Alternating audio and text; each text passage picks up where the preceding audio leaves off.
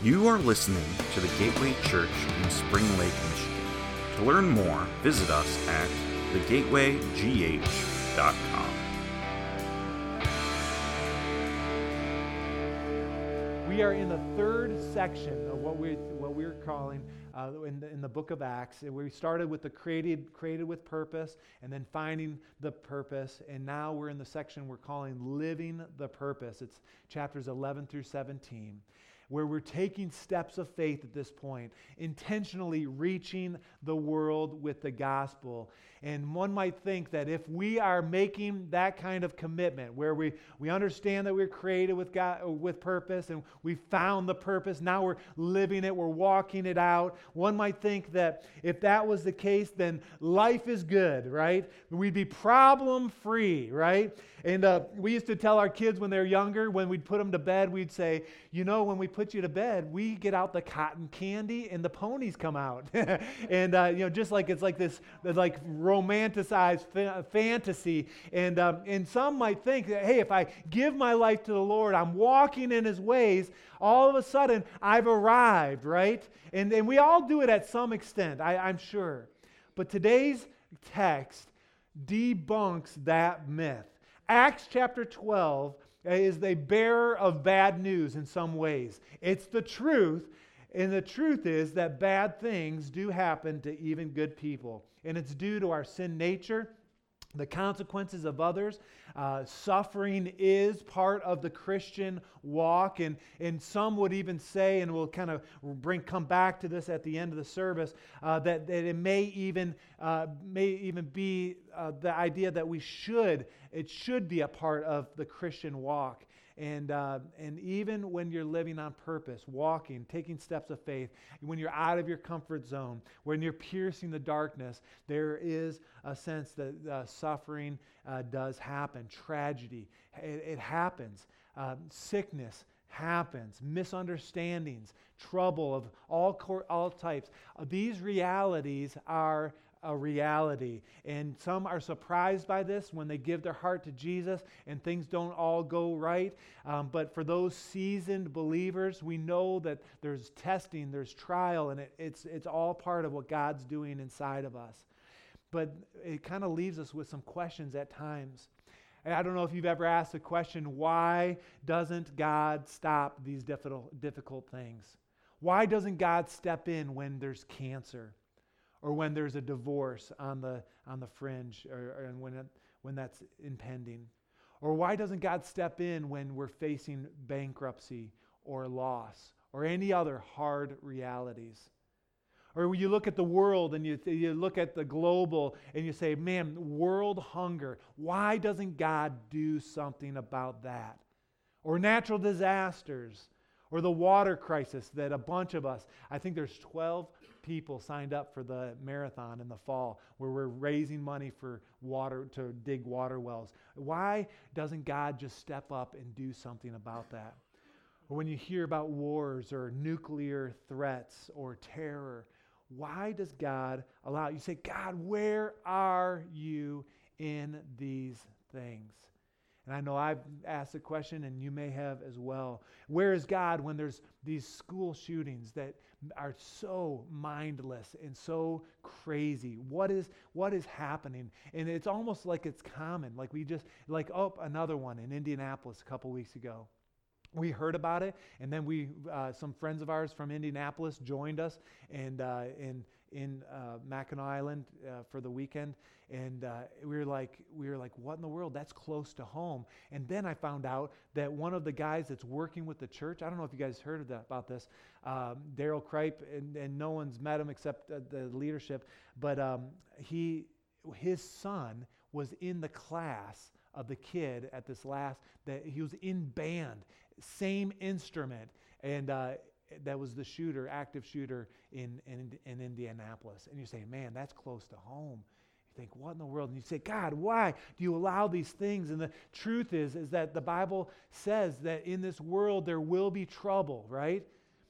And it's not going to get better. It, it'll get worse in the sense that, that the enemy, there's a downward spiral. And we might say, God, where are you in this? And today in Acts chapter 12, it sheds some light uh, to these types of questions. And I want you to know right from the beginning, it, when it looks bad, when things are tough, um, there is hope in that. And this morning, there's hope even in the midst of a really bad set of circumstances.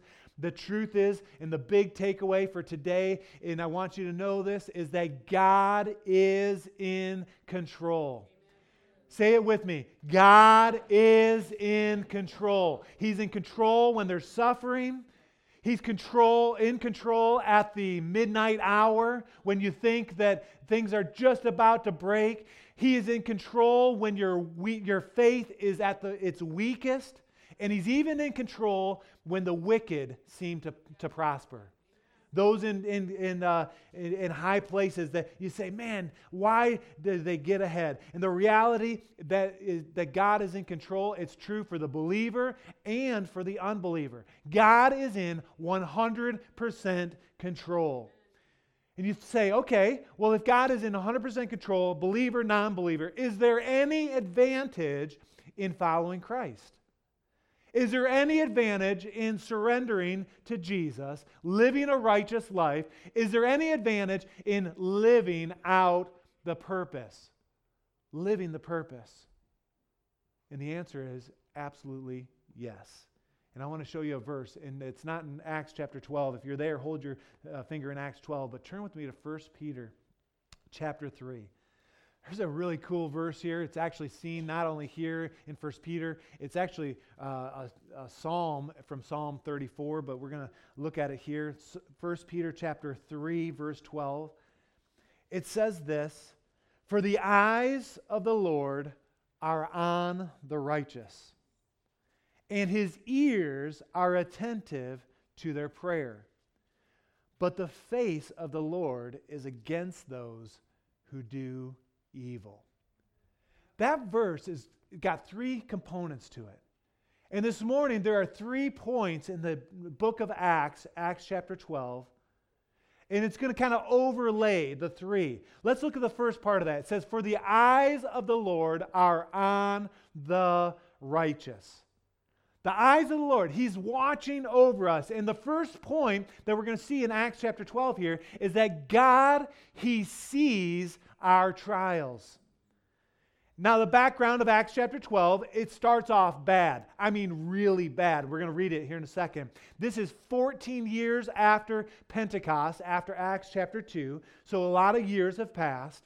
There's persecution, has been persecution all the way along, and it doesn't stop. There's a lot so far. We know that Stephen was killed in Acts chapter, yeah, Acts chapter 7. The church was scattered, and the church just doesn't stop. It continues to advance. And then we come to Acts chapter 12, verse 1. Let's look at it.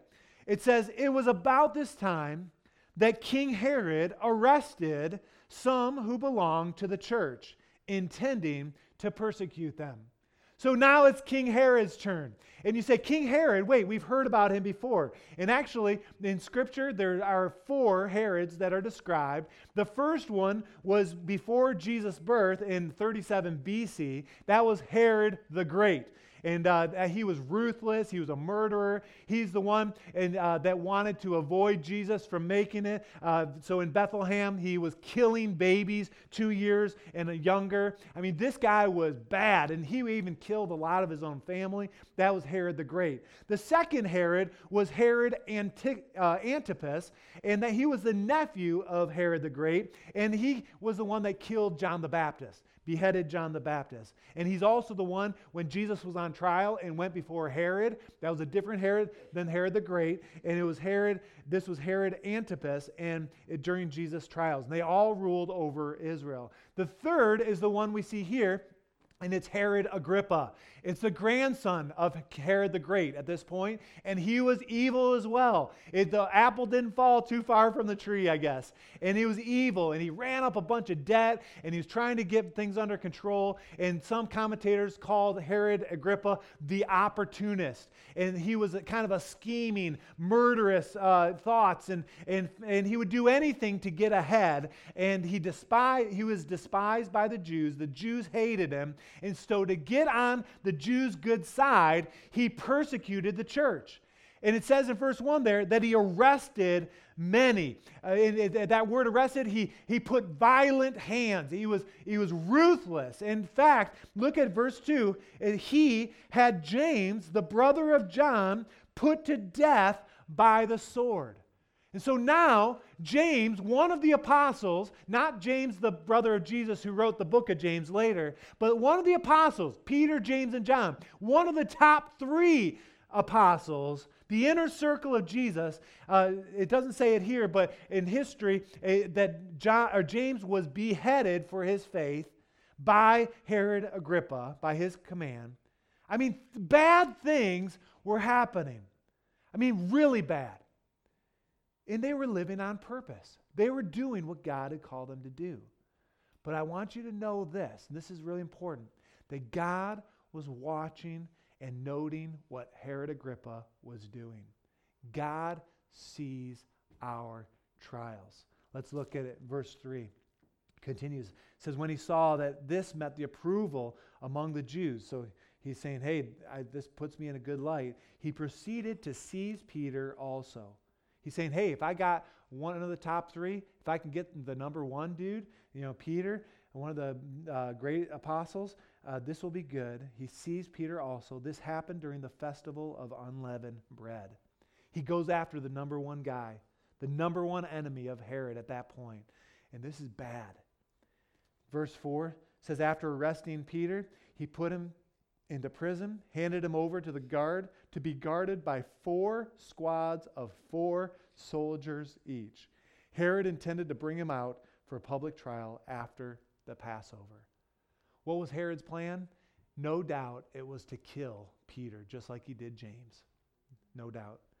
And Peter had escaped prison before. He's kind of a jailbird, right? And uh, Peter is, and just a spoiler alert, if you haven't read this or read ahead, he gets out again here in a second. And uh, but uh, but before he was locked up, he King uh, Herod Agrippa he put 16 soldiers to guard him. Not 16 all at once. He would have had uh, four at a time in six hour shifts, and uh, two would have been chained to Peter, and then two would have been on the other side of the gate. I mean, they said, Look, he, he's like, I'm not taking any chances here. But even in that circumstance, is God in control? Yes, He is. God sees our trials. He knows exactly what, where we are each and every day, and He knows that. Now, what is the church doing? I hold your place there in Acts chapter 2 and go back to 1 Peter, and we'll kind of look at it here. Remember, it said, The eyes of the Lord are on the righteous. God is watching over us uh, for those that believe that are that are following Christ. And then it says at the second part it says and his ears are attentive to their prayers. His ears are attentive to their prayers. What is the church doing? Look back now to Acts chapter 12 verse 5 says so Peter was kept in prison but the church was earnestly praying to God for him. They were earnestly praying. Doesn't say they were just praying. That word earnestly means it, there was a total effort stretched in prayer. There was an intensity. That same word, earnest, earnest prayer, was used of Jesus in the Garden of Gethsemane. And if you know the story there, it was right before Jesus was going to die. He, uh, Jesus is praying. He's saying, God, not my will, but your will be done. And it says he was earnestly praying and praying to the point where he, his sweat, he was sweating blood. That, that's the type of prayer that was seen here.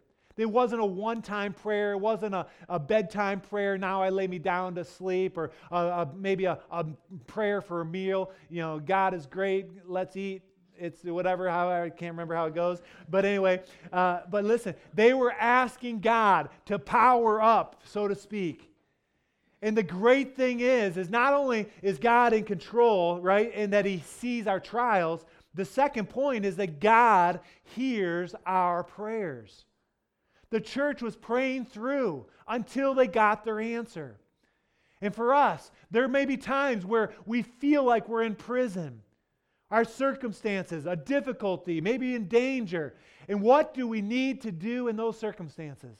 We need to pray, pray, pray, and pray some more and pray some more. And when we do this, according to James chapter 5, verse 16, it says this it says, For the prayer of the righteous person is powerful and effective, it makes a difference. How long did the church pray in this circumstance? We don't know. It was during one of the festivals that would have been seven days. And so I see them praying several days of intercession here.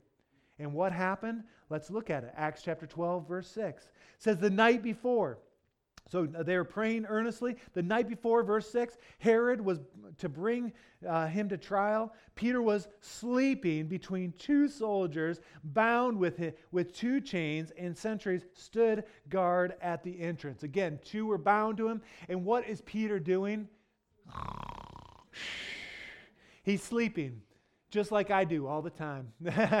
and my wife, this is kind of cruel and unusual, but um, she is capturing pictures of me sleeping in all different places. We're at Mackinac and we're re- relaxing at the mission point and we're just kind of around. And, uh, and I fell asleep because, I mean, what else do you do on uh, vacation, you know. I mean, it's restful time. And I think it was Sunday afternoon, maybe. I was resting, and she took a picture, and she's got a whole catalog of these. How long have you been doing this? Maybe a year. I don't know what we're going to do with it. I, if I get my hands on it, I'm going to destroy it. But uh, uh, so uh, just beware, Jack, because uh, Janice might start taking your picture when you fall asleep. And, uh, and I know, but anyway, but Peter's sleeping. No fear, right? He's snoring. And what's crazy to me is he's not anxious about anything. He understands the scripture that says, Now I lay me down to sleep, right? That there's perfect peace. He's saying, God, you've got this. You're in control, even at the midnight hour. I love that. So he's sleeping. He's chained between two guys. And verse 7 says this Suddenly, an angel of the Lord appeared, and a light shone in his cell. He struck Peter on the side and woke him up. I mean, was that a fist punch? Was it a hey, whackety whack? I'm not sure. But he says, Quick, get up. And the chains fell off of Peter's wrist. Come on. Houdini, right? I mean, come on. Well, how crazy is this story? God is in control. He hears our prayers. The story goes on. Verse 8 Then the angel said to him, Put on your clothes and your sandals. And Peter did so. Wrap your cloak around you and follow me, the angel told him. Peter followed him out of the prison, but he had no idea what the angel was doing and really what was happening. He thought he was seeing a vision. He's like, You know, what's going on? He's having a good dream, right? It says they passed for the uh, passed the first and the second guards and came to the iron gate of the city. It opened all by itself. Come on, I love that. And when they walked the length of one street, suddenly the angel left him. Then Peter came to himself. He's saying, "What just happened?" I thought I was in a vision, thought I was just dreaming. It says, Now I know without a doubt that the Lord had sent his angel to rescue me from Herod's clutches and from everything the Jewish people were hoping would happen. Isn't that incredible? God made it all happen supernaturally. It's incredible. I, I mean, I, I just love this story. Verse 12, it says, When he had come, when it had dawned on him, he went to the house of Mary, the mother of John, also called Mark, where many people had gathered and were praying. Peter knocked on the outer door, and a servant named Rhoda, everyone say Rhoda, came and answered the door, right? She recognized Peter's voice. When she did, she was so overjoyed, she ran back without opening it and said, Peter's at the door, but left him outside. They said, You're out of your mind, they told her. When she kept insisting that it was so, they said, It must be his angel. They're thinking he must have died, and now he's come back to life. And uh, it's interesting, and uh, Pastor Bobby wouldn't let me, but there is a song about Rhoda, believe it or not, by a guy named Larnelle Harris. Write it down. Later on this afternoon, Larnelle Harris, and you look up Rhoda. We listened to it pre service, but we're not, I mean, you, you don't have a chance to get that, do you? No, Bobby told him not to. and uh, maybe it's a good idea, but it's a song about Rhoda. It's about this little passage right here. I thought it was a good idea, but the point is, um, we'll just keep moving on. They thought he was dead. Verse 16. But Peter kept on knocking. And they opened the door. They saw him. They were astonished. I mean, they were floored. They couldn't believe it. God was in control even when their faith was weak. They didn't believe Rhoda. They didn't believe that it was an angel. They, but when they saw him, their faith was strengthened. God was in control even when they didn't believe it. Verse 17 says, Peter motioned with his hand for them to be quiet. He said, Pipe down. Uh, and he described how the Lord had brought him out of prison.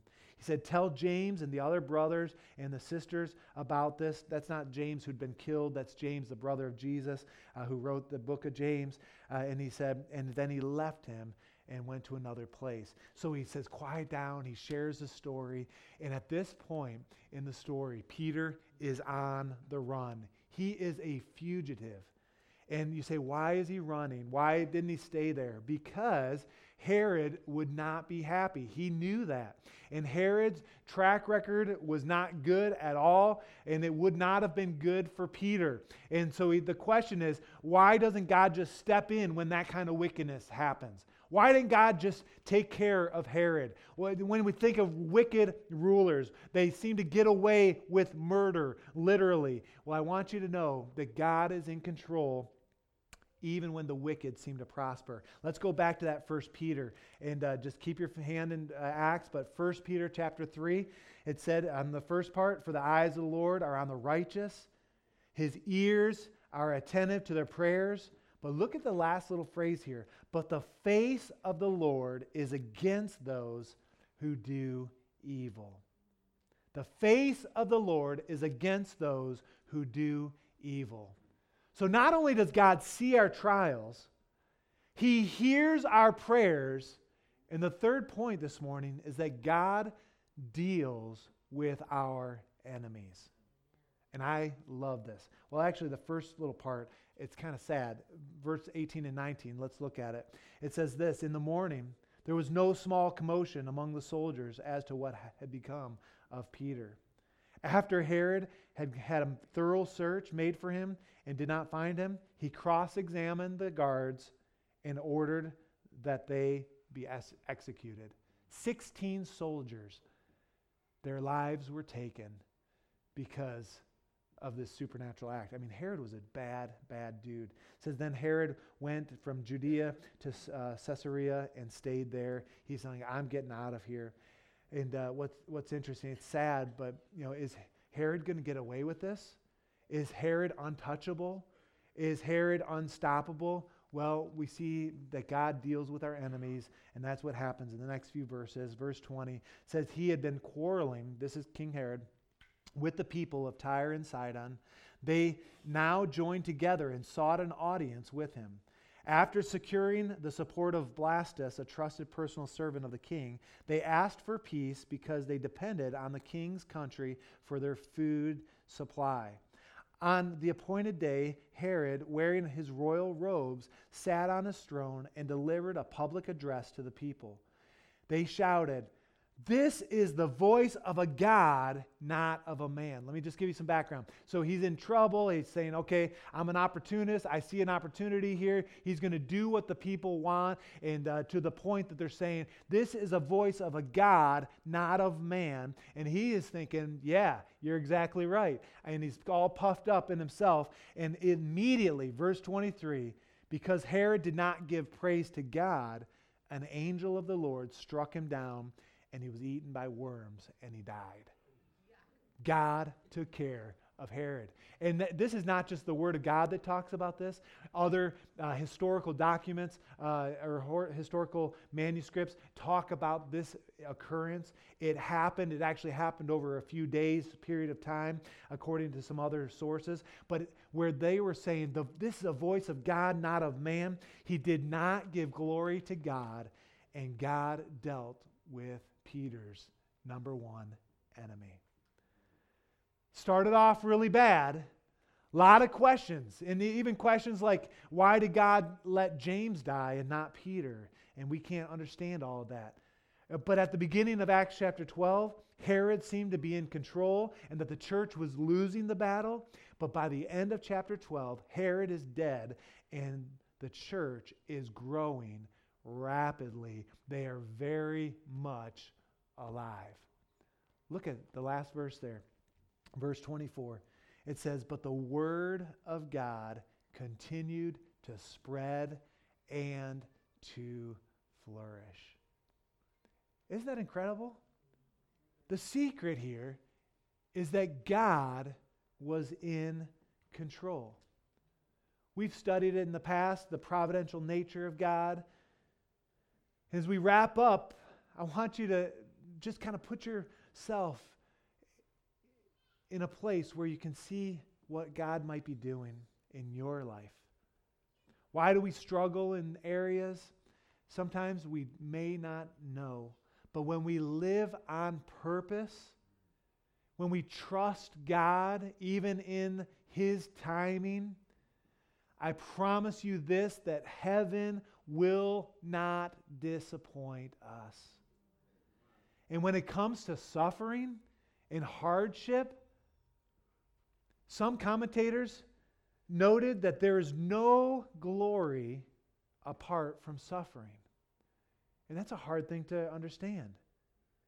Another uh, great pastor, missionary that I know, and I met him a couple weeks back at district council, he spoke, Dick Brogden.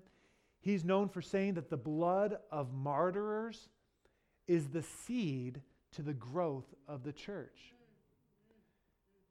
And you think James, his death, and now the church is advancing. And what Dick Brogden said, and I came home telling my, my daughter who feels called to missions, is that we need missionaries and regular missionaries, we're all missionaries, that are willing to suffer for the gospel. Understanding that God is in control, but when there's suffering, the kingdom advances. It's a hard pill to swallow.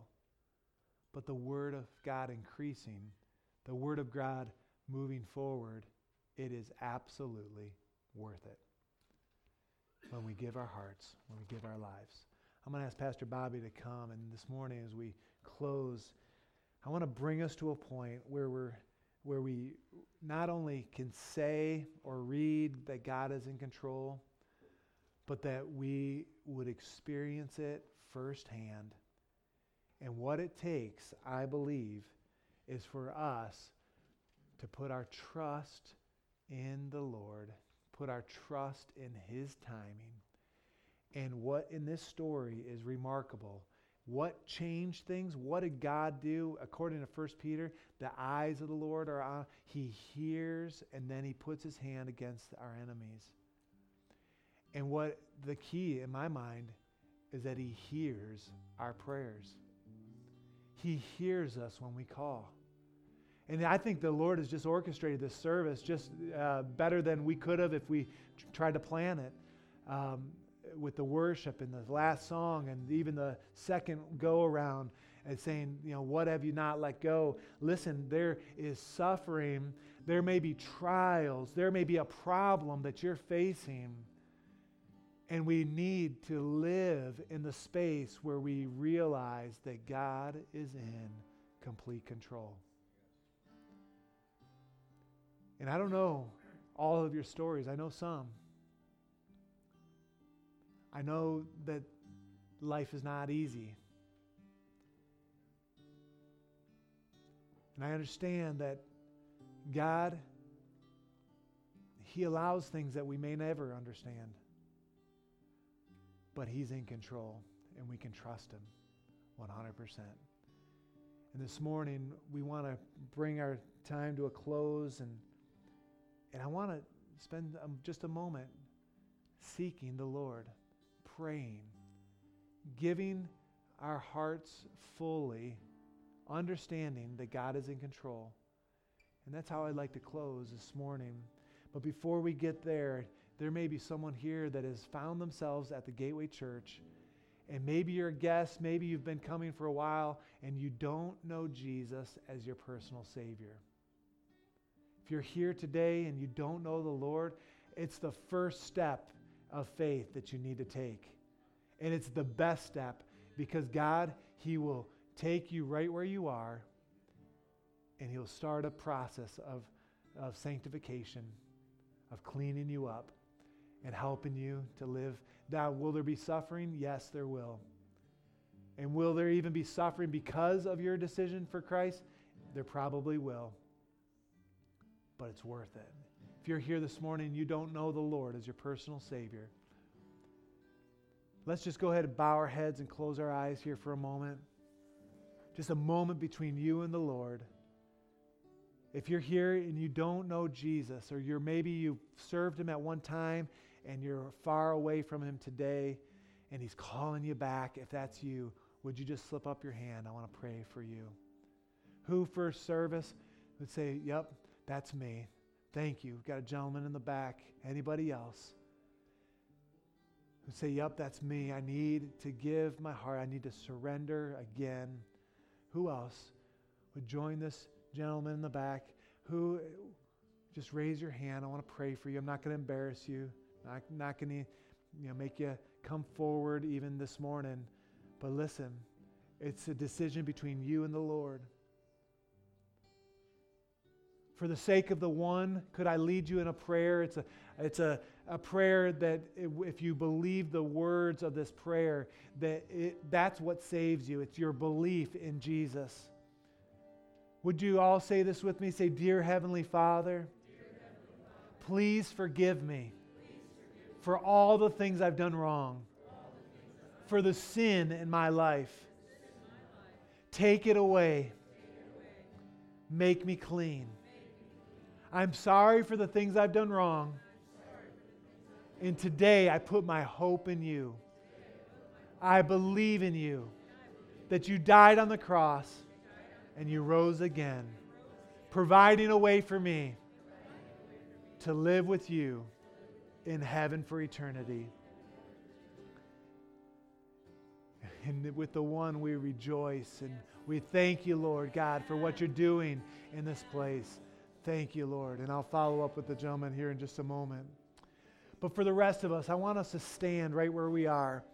Every single person, stand right where you are. And if you are in a place where you are facing a difficult situation, if you have found yourself raising kids and it's given you more than you might have uh, bargained for, if you're in a trial or there's a problem or there's a, you know, an issue with relationships or finances, and the reality, there's pro- this probably ad- addresses most of us here. I want you to do something in the next moment. I want you to surrender to our Heavenly Father and just communicate to Him in your own way that He is in control. And so, what we're going to do, we're going to turn the lights low, and Pastor Bobby is just going to play. And I want you right where you are to take this moment to not only read that God is in control, or even just to say that, but I want you to have a little conversation. We're going to give you a few moments to do that. And just all across this place, just tell the Lord about your trouble he already knows, but, but share with him. He, sees it, he knows where you are, but he wants to hear your prayer. He hears our prayer. And then just believe that he's going to come and he's going to be a provider. He's going to do the supernatural in your life. He's going to overflow. He's going to surprise you. There, there will be uh, just greatness that will come when we surrender. And we say, God, you're in control. Come on, just right where you are. Let's lift our voices, saints. Come on, God, you're in control. I put my faith, I give you my kids, I give you my job situation, I give you the hiring trouble that we're in, I give you this cancer, I give you my, my, uh, my issues, God. I give you my addictions. I give you the fear, God. You're in control. And Lord, help us not only to say it, but help us to realize it deep down within us. And help it to move us, God, to walk in confidence with our head held high. God, do the supernatural. We pray in Jesus' name. In Jesus' name. And now, God, as we leave here, we want to be people that pray earnestly, where we don't give up, where we go the long hours, even at the midnight hour, praying. God, I pray that we'd be people that are at your feet constantly. And Lord, we'd hold on to your throne for our circumstances. And God, we thank you that you allow us to do that.